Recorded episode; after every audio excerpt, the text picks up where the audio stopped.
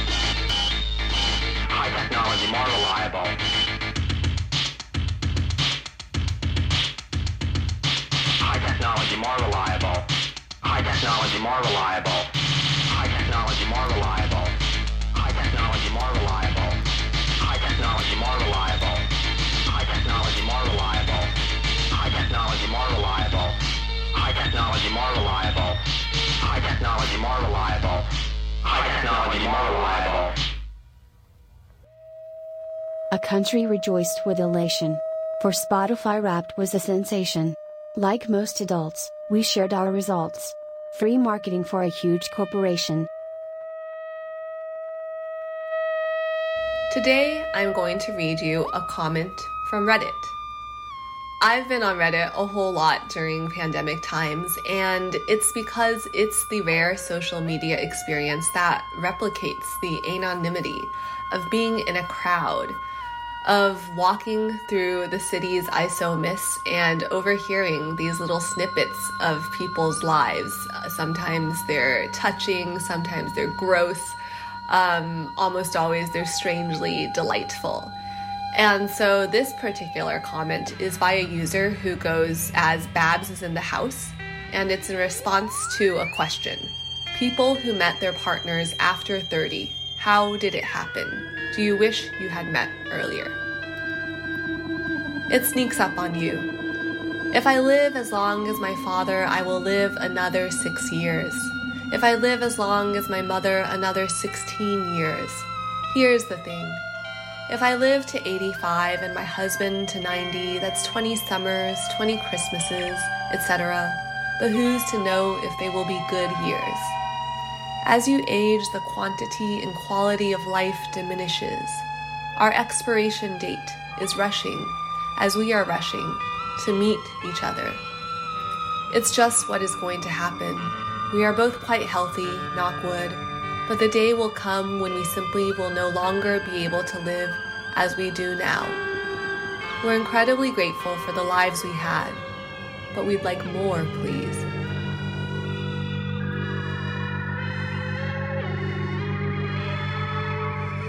Some people use Twitter a lot. See, it's gamified worse than Yahtzee. From dawn to dusk, they listen to Musk. I hope they don't turn into Nazis. Good evening, everyone. You're tuned in to WFMU. My name is Arb, and I'm here guest hosting Tectonic, sitting in for Mark Hurst on this Monday, here with you for the rest of the hour. My normal show is The Arbitrarium. It used to follow this show earlier this year, and now I'm on Give the Drummer Radio, where you can listen online only. And I have an announcement about that. I just announced this yesterday. My show, The Arbitrarium, is moving to Fridays at 3 p.m. Eastern, and it's also expanding to two hours. So that's where you can find me starting in the new year, Fridays at 3 p.m. on Give the Drummer Radio. But so happy to be here guest hosting Tectonic today. I have so far been playing a few limericks. I put out a call on this show and on my show for listeners to submit limericks about how they feel towards technology. We started out with one from Little Danny, who hosts the wonderful show The Cool Blue Flame, also on Give the Drummer Radio, and we just heard one from our own Mark Hurst. I'm also playing some stuff from The Oral Florist, which is an online sound library of artists reading texts that they encounter in daily life. I pulled some that are specifically about online texts just for this show. So, thinking about hosting the show, I I kept um, pulling back to this article I read in May of this year. It was the cover story of Harper's Magazine, not Harper's Bazaar, but just Harper's Magazine, uh, about digisexuality and the technological encroachment on on sex. And it's called Ghosting the Machine. It's a captivating piece covering a lot of ground and uh, it weighs many contradictions uh, about the power of tech granting us the ability to achieve gratification alone alongside the extreme intimacy that it allows us to share with those that are far away from us. So, in the article, the author, Sam Lipsyte, attends a conference at the Erotic Heritage Museum in Las Vegas. Uh, the conference about a future in which technology has further woven itself into our sex lives. So he describes the frontier as a, a mostly taboo free realm of carnal diversity where nearly anything goes except, perhaps, intimacy with other people. And part of the conference, there's two lecturers who are promoting the idea of protecting people who identify as digisexuals, or some of them identify as robosexuals. Um, so we're going to start the interview with a discussion about this. There's nothing graphic in the interviews, just mentioned sex. And um, so this isn't the article that I read, and it's also not the full interview. I just edited it. And I'm just going to play some of my favorite clips. So we're going to head into some clips from that. This is Violet Lucca interviewing Sam Lipsyte about his article Ghosting the Machine. You're listening to Tectonic on WFMU. My name's Arb.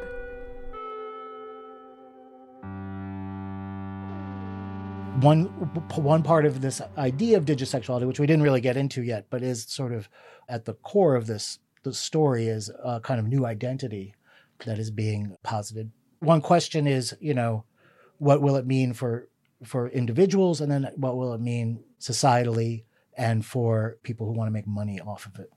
Yeah the virtual whoremongers of the future. Yes, exactly. what are they going to do? well, so setting aside Emma the sex doll, at least for now, your piece mostly focuses on the academic work of Neil McArthur and Markie Twist, who you've mentioned, who've coined this term digisexuality. And, and McArthur in particular seems concerned with presenting digisexuality as a new sexual identity, not just an activity and given that many of these sexual technologies are underdeveloped or barely existing, isn't it a little premature to kind of rush in and say this is a new identity, this is a new kind of person? And and how would they respond to that question? And what do you think about it yourself? Well, to to be fair, I think they would say that that digisexuality that there have been two waves of digisexuality. And so the first wave is everything that's sort of been happening over these last years with computers and and technology having to do with you know chats having to do with skypes having to do with all the ways that we use technology to connect to other people. And so that also would include teledildonics you know so someone not in the room controlling your sex toy that sort of thing. On the other hand they would say that there's a kind of second wave coming and that's much more immersive and that often won't include other people. And so that's where maybe it becomes more like an identity. And they also would say i think they would say to that there is a continuum. So many of us partake in digisexual activities without being digisexuals but there will be a core number of people who will identify as digisexuals and that's a different thing. And i think their argument is why go through the phase of stigma and persecution if you don't have to. Right. Why not carve out a kind of protected space for for people now rather than wait for the, a lot of suffering to happen and then respond? Yeah, I mean their view is again sort of going against expressed fears of I don't know Elon Musk making you pay to get a hand job or whatever. These two academics have this real utopian idea about this, right? Yeah, I mean, I I think that they need they it is a it is a fairly utopian idea. I think they kind of I don't think they're completely naive about it. I think that they just see that uh, it's kind of where we're going. People are going to be with their technology more and with people less. That's how they see it. And so Which is already happening. Yeah, and and there are good things about it too because there are a lot of people and this is something that Twist talks a lot about because she grew up in a very remote part of Alaska and she sees that you know there are a lot of reasons why people aren't able to get with other people. And sometimes it's geographical. Sometimes it has to do with disabilities. Sometimes it has to do with other kinds of personal challenges. But for, for all sorts of reasons, these technologies can be a godsend for some people as well. And so I think that what they are trying to say is, you know, as this stuff gets more sophisticated and as people are able to rely on it more for, you know, some semblance of a healthy sexual life, they worry that sectors of society will mock them, persecute them, or worse, or you know, keep them from employment or whatever whatever kinds of things happen to people when they are marginalized. And so it's not necessarily utopian to want to I think this is what they would say to see a future where this kind of sexuality will exist and to want to protect the people or create a, a space for them to to live flourishing lives.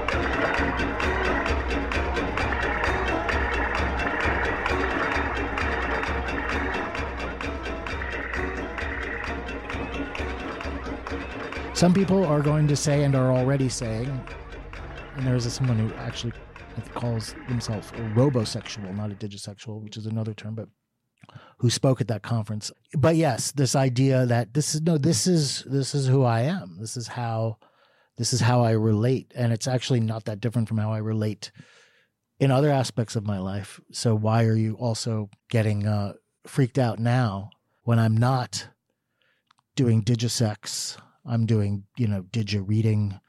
Digit cooking, well, digit, the other forms of digit connection, Yeah, right? yeah, you know, yeah. like the, and again, like of course, every kind of really makes you think post, you know, about social media is like it's not really social, and it's like, but it it, it you are connecting with somebody, even though Right. it is this simulacrum and it's incomplete. And you know, over the course of the pandemic, we found out that really sucks and it's very depressing when that's the only thing you have. But to have it as an option is extremely valuable. And I guess to me that what's in what the, the end game is is it, it doesn't really because social media you're still ostensibly connecting with other people. Right.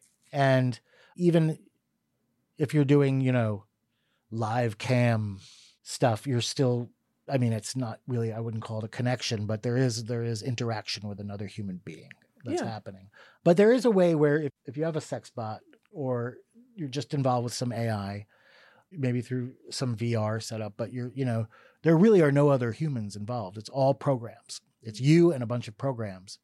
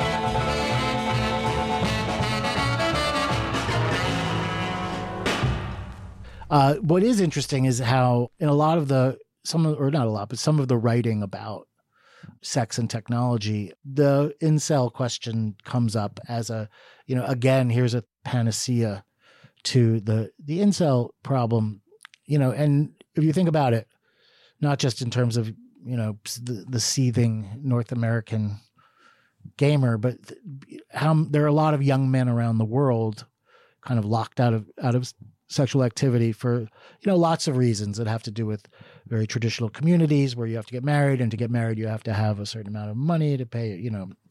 And so there are other reasons why young people aren't getting laid and when young people especially young men aren't getting laid they can often be mobilized for very nefarious purposes.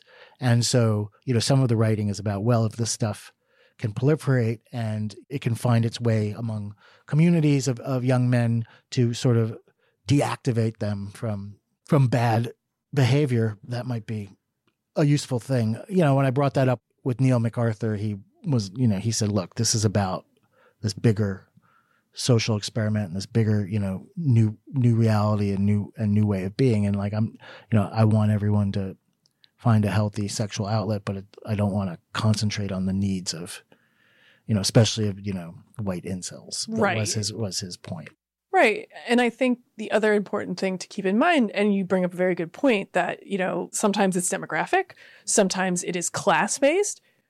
This technology does not address those material concerns. Like in the past, you know, the the sort of abundance of young men who are angry and sort of ready to fight, they would go off to war. Right. And they would die. Yes. And that's not a good thing, but that's that's how society quote unquote dealt with the problem. And now we're in an era where that's not how war operates anymore. And these, although maybe we're entering a new era where that will be but yes yeah, yeah. It's hard, you know, we're flip flopping. Yeah. You know, Gen X makes fun of Gen Z for not knowing enough. Like all this stuff, you know, th- all this stuff is subject to change, right? But again, there are certain material concerns. And I mean, I found this a lot with Me Too, where it was like we opened up this discussion about these gray areas or traditionally things that had been men thought were okay. And a lot of men learned that, hey, this is not okay.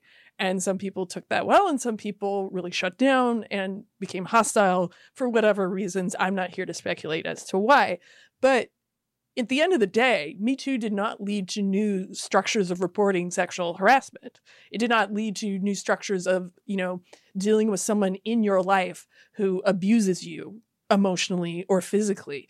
Everything kind of stayed the same. It just became, uh, you know, Twitter became, you know, or social media rather, became a way to to voice that this was a problem. But at the end of the day, the problem remains. The, Yeah. I mean, and of course, it's worth noting the irony that Hollywood, which of course, you know, all about image, all about projecting the rightness and being aligned with the more, more or less with the mores of society, has also been like one of the biggest generators of images of, let's say, violence against women, violence in general, the approach of, let's say, the guy who hangs on too long and won't say no, won't take no for an answer, and that, that being valorized.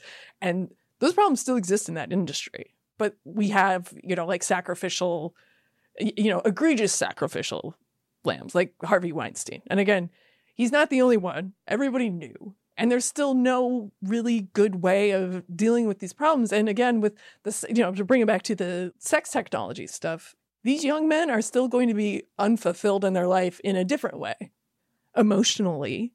Like, unless there is a way to, to address that other problem, then I could see things going pretty badly. And, you know, maybe instead of becoming addicted to games, they become addicted to sex and like virtual sex. And that's, that's not good. That's somebody's life wasted for no good reason, you know?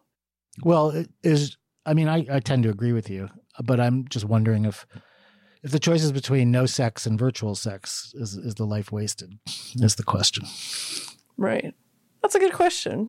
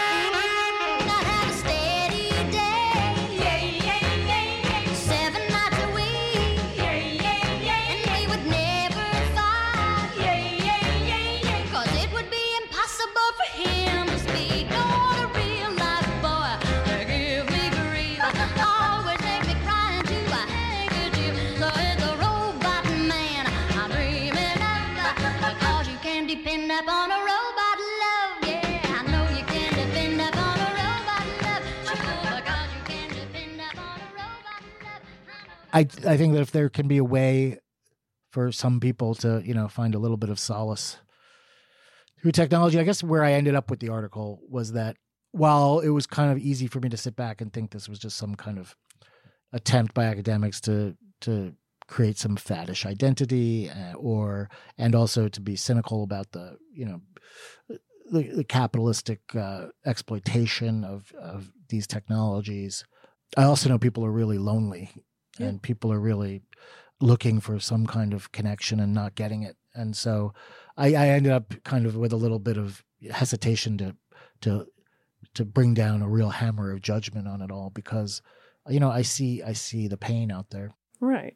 Yeah, and again, I think that's what the the statistic of decreased sexual activity that's that's a, large part of it. Is that we are an incredibly lonely society, and it's not just you know here you know in in China you could argue because of the one child policy, but of course this happened before then. You know there was a lot of femicide of babies, and so now there's this disproportionately male young male population, and there are no women, and that's again that's that's a really bad situation and that stratifies society and it creates haves and have nots.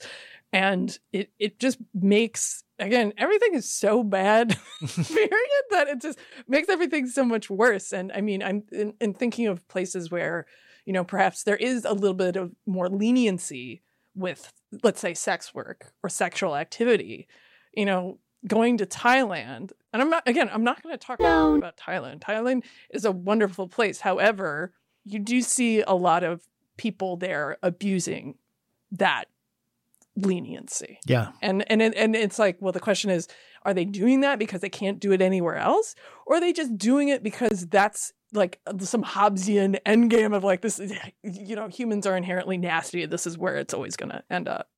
I, yeah, I don't know. I mean, and I don't know what this technology will do to sex tourism, to real world meat space sex tourism either.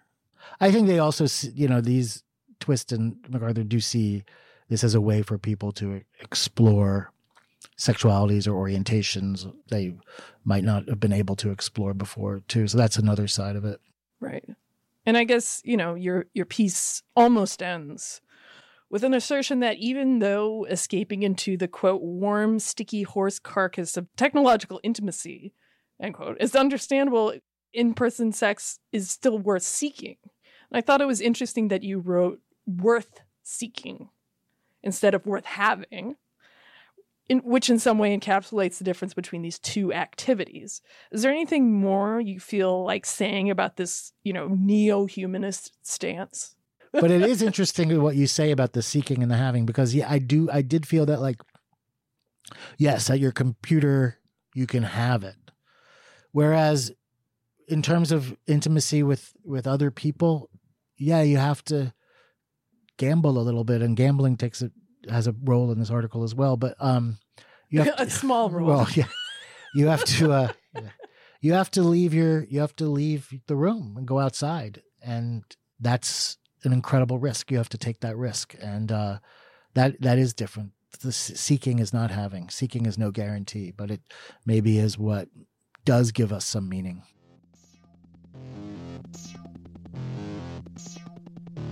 There once was a fool named me who bought a robot to help me make tea. But all that I got was covered in snot, as well as some AI and a bot. Now I'm covered in slime, I'm forced to work all the time, and I so seldom have time for a pee.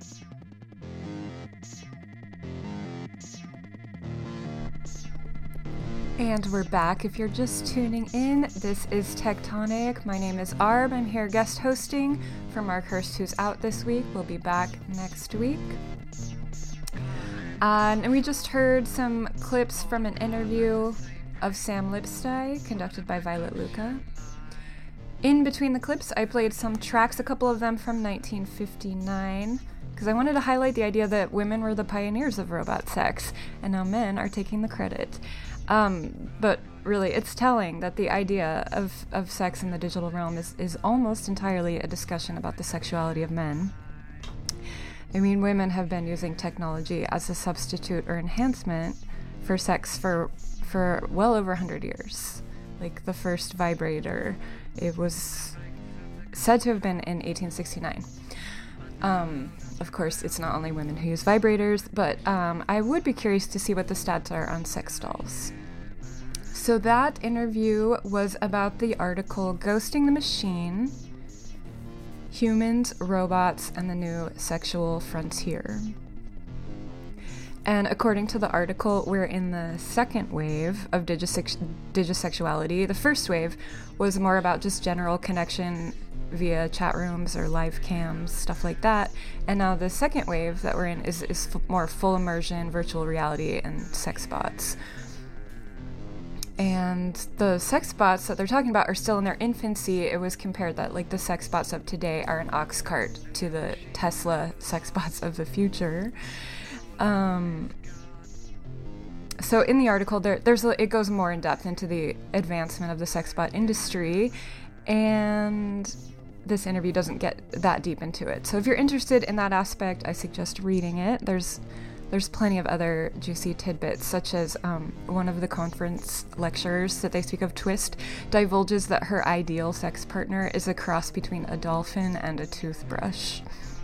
And her confession, I feel like it kind of sheds some light on why someone would devote their whole life and work to the advancement and the advocacy of erotic VR technology. And the article also goes into speculation on big tech firms, which really ties in with this show more, uh, like Meta gaining a monopoly on VR sex and what that would mean for the general public sex life. Like, imagine you're fully immersed in your VR fantasy and suddenly you're like bombarded with ads and, and the suggestible state you would be in then. So it goes into that. It's it's really compelling. Um, I want to go back to the limericks. I just played one from listener Rolando. And when I put the call out for the limericks from listeners, I got a few people suggesting that I use Chat GPT. Is that what it's called? Um, the viral AI chatbot. I think just came out. So I've I felt like the eagerness of people to engage with the AI consciousness already speaks volumes about the potential markets that we're discussing today on the show.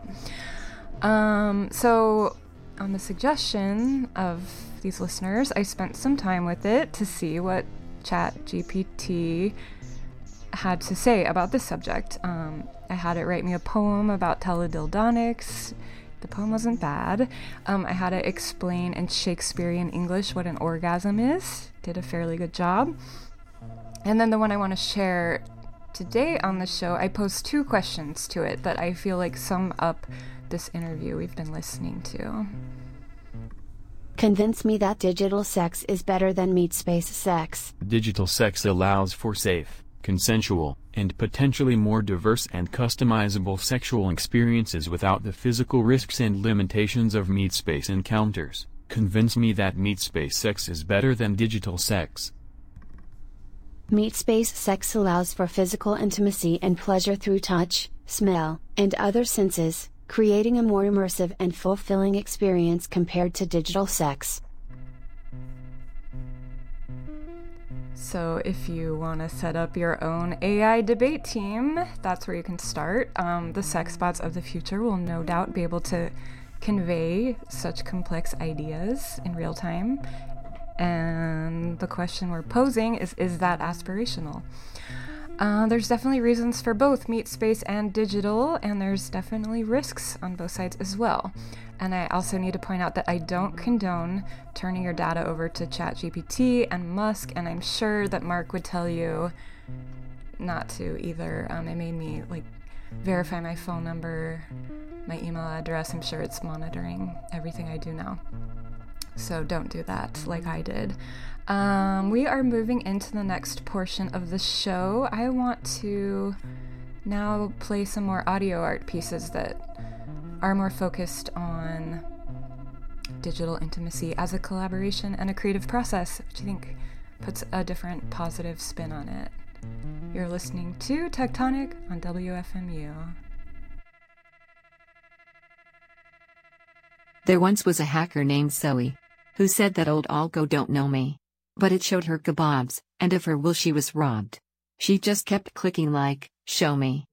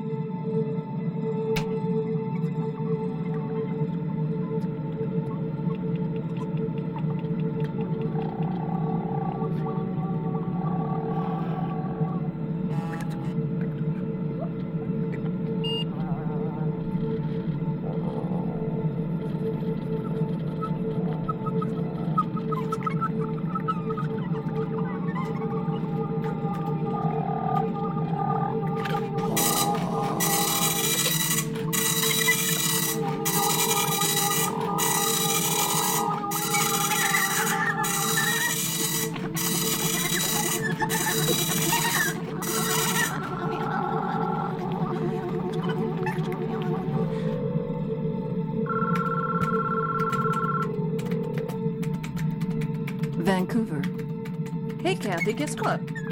I'd like us to work together. The plan email, MIDI files, WAV files, discussions about women and machines.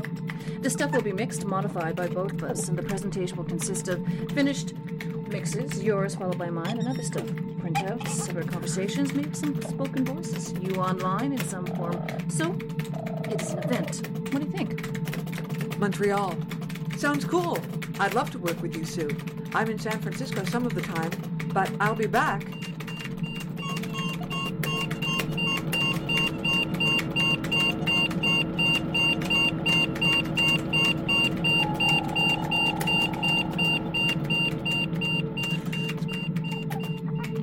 Okay, here goes. Starting tomorrow, I will send you via Eudora one attachment per day, and these will take the form of WAV files. Do you want AIFF? MIDI files, poems, text, etc. If you send me the same amount of stuff, more or less, that would be great. And as we collect and modify each other's material, we should be thinking about how it could be mixed down to a final mix And, uh, and read as text files. via the miracles Can you work on this when you're in San Francisco? And it's uh, good to be in contact with you, and this project should be a lot of fun. San Francisco. Great idea, Susan. Sorry about not being able to send sound files from here, but I'm just glad to have email. Hope you're doing well. More news soon. Kathy Kennedy, I'm calling from San Francisco just because, um, oh, I thought it would be nice to, uh, you know, connect in person. And, uh, well, that's it, basically. Um, I won't even suggest you try and call me back because you know how conferences are. I won't uh, probably be home till Lord knows when. Anyway, just wanted to let you know I'm thinking about the project. Very excited about it. And um, hopefully I can get some uh, women from Studio XX involved too. So, look forward to talking to you online. Bye. Okay. Great. Thursday, 10:21 a.m. Can you let me know how much time you spend doing music on this piece? And how much time you spend teching? Uh, So far today, I've spent 10 minutes recording this phrase and two hours computerizing it. First, I have to find a quiet time and place to do the recording, and then I have to sample it, then clean it up, Good morning, then normalize Kathy. it, then edit It's it, then. 3rd, Vancouver. I'm mostly using 32K I haven't heard from mono, 16 bit, but I might use I guess 22K you're for voice and 44.1 for really good stuff. on sound. 32 And uh, these wave files I mono, 16 bit, Really good. 22K for voice and when I hear back from 44.1 you, for I'll really good stuff. Oh, great. But until then, I thought I'd talk to myself a little 32K bit. mono 16 bit, but I'm not used to 22Ks for. I spend all my time doing technical things, following instructions, reading the manual, downloading programs. Reading the manual. No. spend all of my time doing technical things. Okay, great. Hello, Susan. Hello, Susan in Just tried sending my first audio file. Please tell me if you received it. I'm really excited. And me, Kathy in Montreal. Hey girl, Hello, Susan. I think I did it. Let me know if this worked, and then you'll never get rid of me. Making up for lost time. Kathy in Montreal.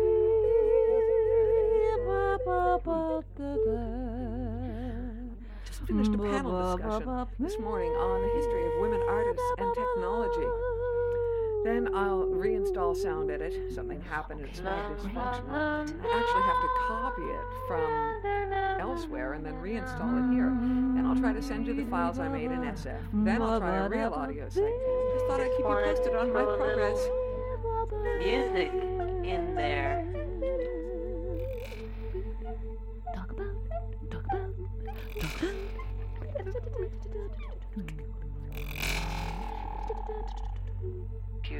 Trying to communicate, trying to communicate, trying to communicate. I feel like Sorry I'm for the cursed. delay, but Copy Sound here I am. your ear. I'm talking something else. Studio X X. You Uh, post uh, it. uh, uh, uh, uh, uh, uh, where's that voice stuff? Was it attached? I don't see it anywhere. I'm trying something else. God, finally! On someone else's computer, which I had to beg, borrow, and steal to get to. You must tell me how you're feeling. I'm really wondering. Let me know what you're thinking. How you're feeling, Susan. Let me know what you're thinking. You're feeling. Let me know. Hi, Kathy. I just got your telephone message. Did you not receive my email? I sent it off yesterday and again today. I'm sorry that you're feeling bad. I I tried to be clear about the process from the very beginning, in both the email and the WAV files. This technology can be very frustrating. This process is very frustrating.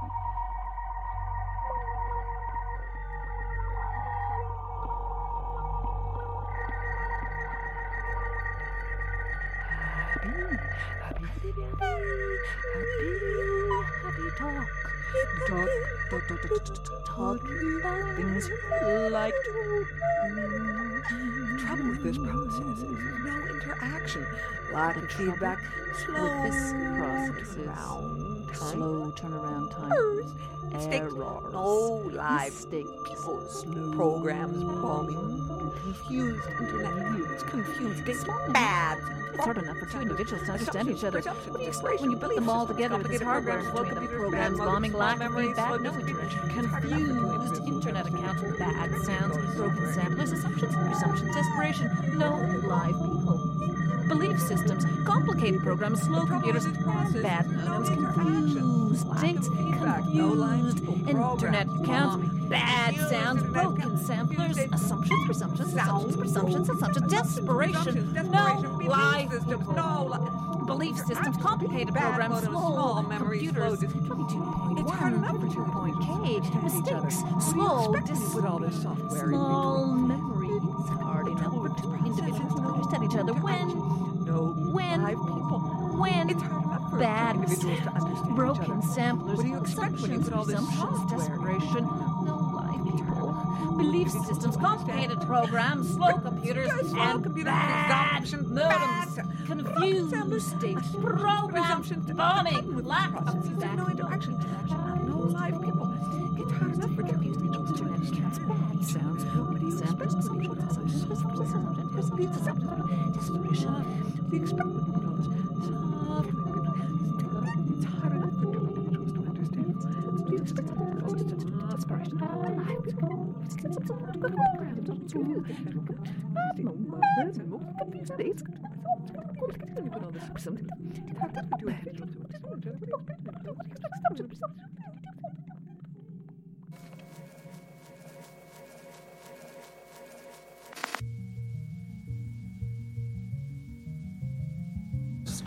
This is a uh, post from the relationships subreddit dated November 13th, 2019. Um, the heading is My boyfriend of two years will not stop speaking in a fake Italian American accent and keeps making up foreign words.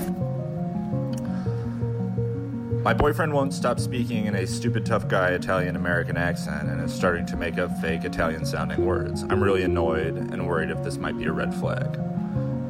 To preface this, I love my boyfriend and he's a super sweet, nice, smart guy that I feel lucky to have. But his behavior lately is freaking me out and makes me worried for the future. My boyfriend loves movies, especially mob movies. He has all of the Sopranos DVDs at his place, and I'm pretty sure he still watches them that way. That's fine, obviously, you can watch and enjoy whatever you want. But last week, he saw The Irishman with some friends, and since then, he will not stop talking in a fake, stereotypical mobster accent. We were in an Uber the night after going out to dinner, and admittedly, the driver was going a little fast, but my boyfriend kept muttering things like, Who's this guy, huh? Dale Earnhardt Jr. over here, and shouting, Ho! as we took corners. He would not shut up and even gave the driver a one star review, saying it was about, quote, respect, unquote. Everyone has their quirks, I get it, and they can be what makes someone special. At first, it was even kind of cute and funny, but I just really can't understand this shift all of a sudden. It's been a week and he continues to make asides in this voice, and when he gets drunk, he speaks in made up Italian. Like we were having dessert at my sister's, and he came up to me and said, Hey, Ma, I gotta get home and hit the Drapini. I'm the designated driver because I don't drink, so I asked him why he wants to leave and what a Drapini is. His response was, you know, like a shower. Drapini is not a word in any language. He also never called me Ma before, and now he does it almost all the time. I feel crazy. Like, is this going to be a permanent feature of his personality now? I know this sounds incredibly stupid compared to some of the other issues on here, but I'm just really nervous about what this means about his personality and mental health. He really is a sweet, loving guy with a wonderful family, and we have a lot in common, but just like, I don't even know how to begin to approach this. I want to tell him off and be like, why do you keep doing this voice? Can you please stop? We don't live together, so thankfully it's not a constant thing, but like, what if we did and it was? Is this the kind of thing you just deal with when it's someone you love? I just want to add that he's not Italian at all either, so I'm also worried people will get offended when we're out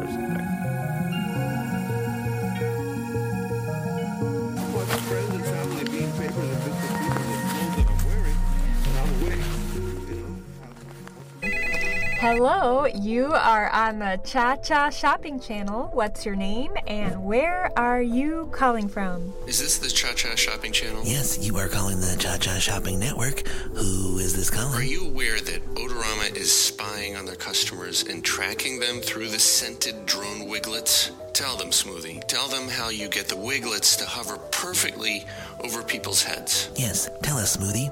How do you do it? Well, Cornholt, there's a tracking device worn by each model, and the drone wiglets triangulate with the tracking device and the Odorama headquarters to know exactly where they should be hovering. This is just wig technology. So when you're wearing a wiglet, you are being tracked? Well, yes. Odorama knows where you are. We have to know, otherwise, we might crash your wiglet. People could get hurt. This wiglet tracking is for your safety. Don't believe that, Corny. Odorama drone wiglets are the end of your privacy. You really want these people to know your every move, everywhere you go, everybody you talk to, everyone else wearing drone wiglets that you are friends with. And it doesn't even stop there. Wiglets are communicating with each other. It goes way beyond wigs. And also, your hairdo can have a second hairdo. Uh, I, I'm okay with giving up my privacy in order to have two hairdos. Oh, absolutely. Me too. Well, caller, I guess you are alone on this one. All alone and wearing only one wig as well, I'd imagine. We do appreciate your opinion, though, sir. Uh, what did you say your name was? Mark. Well, Mark, I would like to say I hope you enjoy a life without interactive sense stories and hover wigs. Goodbye. Bye. With faith in the system I gave. All the secrets one takes to the grave. For free magic beans. And the technical means. To shop, and to be my own slave. I'm reading a website that came up in a Google search that I did this week, and the author is an algorithm. Sunshine and Clouds flag, Sunshine from Harlem Nights, Project Sunshine Book Buddies, Wake Up Sunshine lyrics, Walking on Sunshine by Dance 5, Bucketful of Sunshine author, Front Facing Installation Sunshine Kids, Biology Sunshine State Benchmarks, Sunshine Pantry Beaverton, Oregon, Baby Theater Production Sunshine Coast, Biology Sunshine State Benchmarks, Sunshine Community Church E Beltline, Sunshine State Vacation Destination, Sunshine Standard Florida, Sunshine is Gone Away, Sunshine Model Torrent, Sunshine Community Gardens Austin, Hens Night Sunshine Co's, Sunshine Club North Haven, Connecticut, Sunshine Sad Clown, the Sunshine Skyway Traffic Report, Nature's Sunshine Williamsburg, Sunshine Pool Service Supply, Wheatus Sunshine Executioner's Mix, Sunshine Trub Kaline, Sunshine on Leith Acoustic, Sunshine Homes Hudson, Sunshine Tour Horse Show 2009, Brighter Than Sunshine Aqualung, Beachside Court Apartment Sunshine Coast, Super Mario Sunshine Cheats and Walkthroughs, Sunshine Coast Website Design, Sunshine S Treasurer's Embroidery Book, Tennessee 4th Sunshine Band in Memphis, Sunshine Boys New Brunswick, New Jersey, Sunshine Canine Terry McCarthy, Yoli Ain't No Stoppin' Sunshine, Sunshine Books Reading Recovery Level, Sunshine Superstar Donovan, Sunshine Movie Theme Song, Sunshine Bridge Ghost, The Only Difference Tommy Sunshine MP3, Sunshine Window Cleaning Clearwater, Florida, Sunshine Market, California, Sunshine Austin, Texas, For Sale Sunshine Coast, School Board Problems with Sunshine Law, Camp Sunshine Pumpkin Fest, Boston, New Moon Festival Society Sunshine Coast, Country Haven B B Sunshine Coast, The Nautilus Noosa Sunshine Coast, Lyric I Am the Sunshine, Sunshine and Lowly Pops, The Sunshine Holidays February 2008, Lighthouse Family Ain't No Sunshine Lyrics, Koa Sunshine Open Nationals, Pretty Susie Sunshine, Sunshine Main Theme, Sunshine Low Grow O GPS Borqua, Sunshine Coast Conservation Association, Treating Gilberts with Sunshine, Can't Stop Sunshine, Beth Orton Saw the Sunshine, Sunshine for You, Ibiza, Club, Dance.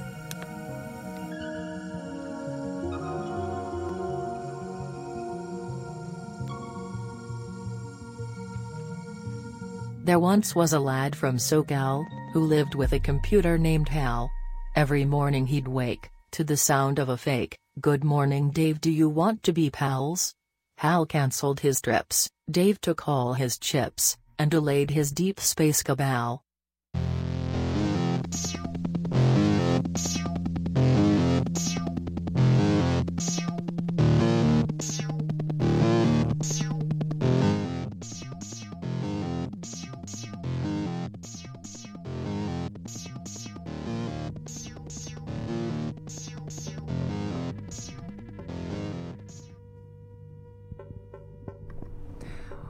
Well, we're here at the end of the episode. You've been listening to Tectonic. My name is Arb, and I'm here sitting in for Mark Hurst today. I see myself as a as a pretty unlikely candidate to host a technology show. I was initially a luddite or a late bloomer to technology. Uh, I got my first cell phone when I was 30 years old, which was in 2011. I've never joined Facebook or Spotify. I didn't even have the internet in my mm-hmm. house until about five years ago. Mm-hmm. So I've come around to a lot of it slowly, mm-hmm. but I remain fully on board with, with Mark and his intention with this show and other work in the descent of big tech. And I'm going to quote another Harper's article that I Well, first I want to say the the piece at the top of that set was Susan Frykberg, and it was like a a piece, uh, an audio art piece about a collaboration in 1998, in early days of the internet. So this quote kind of goes from then to now, and it's in the current issue of Harper's. Hari Kunzru says.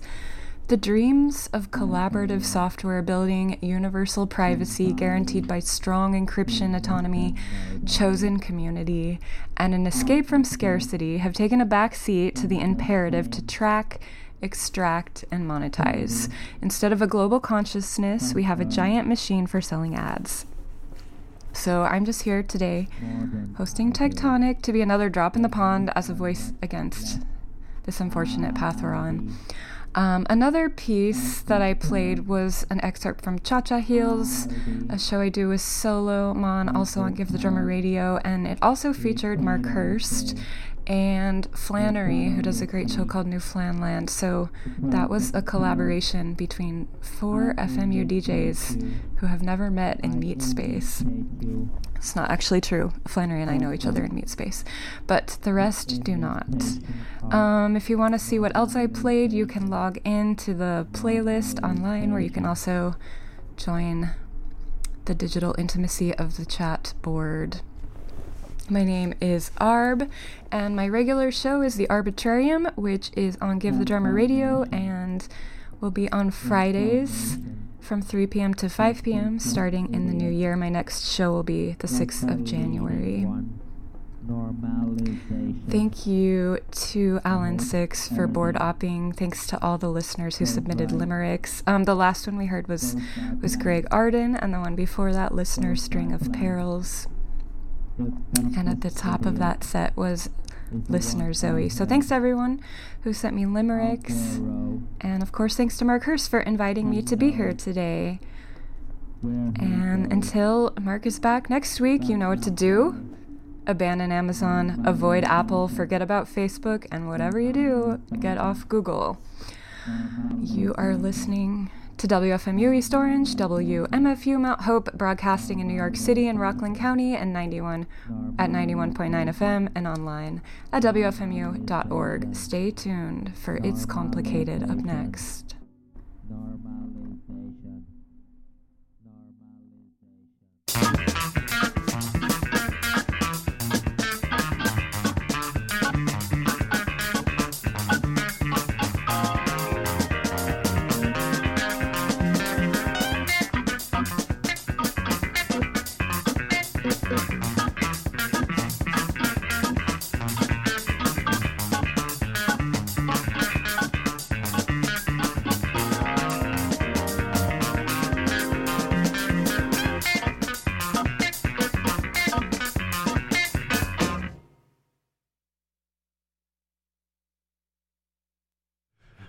Greetings, folks. Welcome to another edition of It's Complicated. We're doing gymnastics here in the studio, and for me to for me to reach the mic, it's very nice to be here, and I am going to dive into this week's first track or second track, technically, which is going to be something from the German group Triumvirat.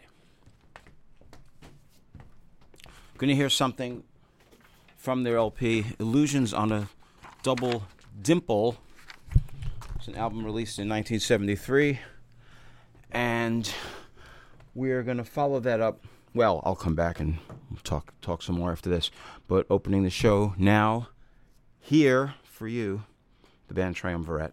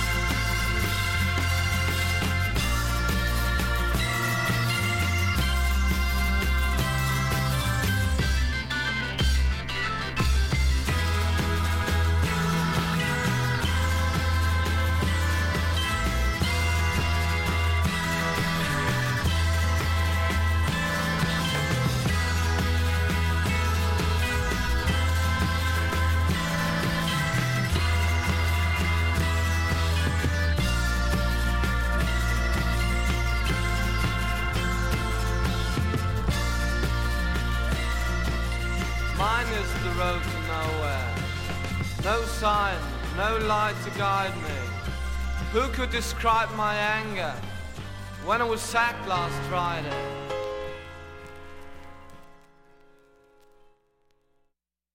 and a little bit of Prague poetry at the end there.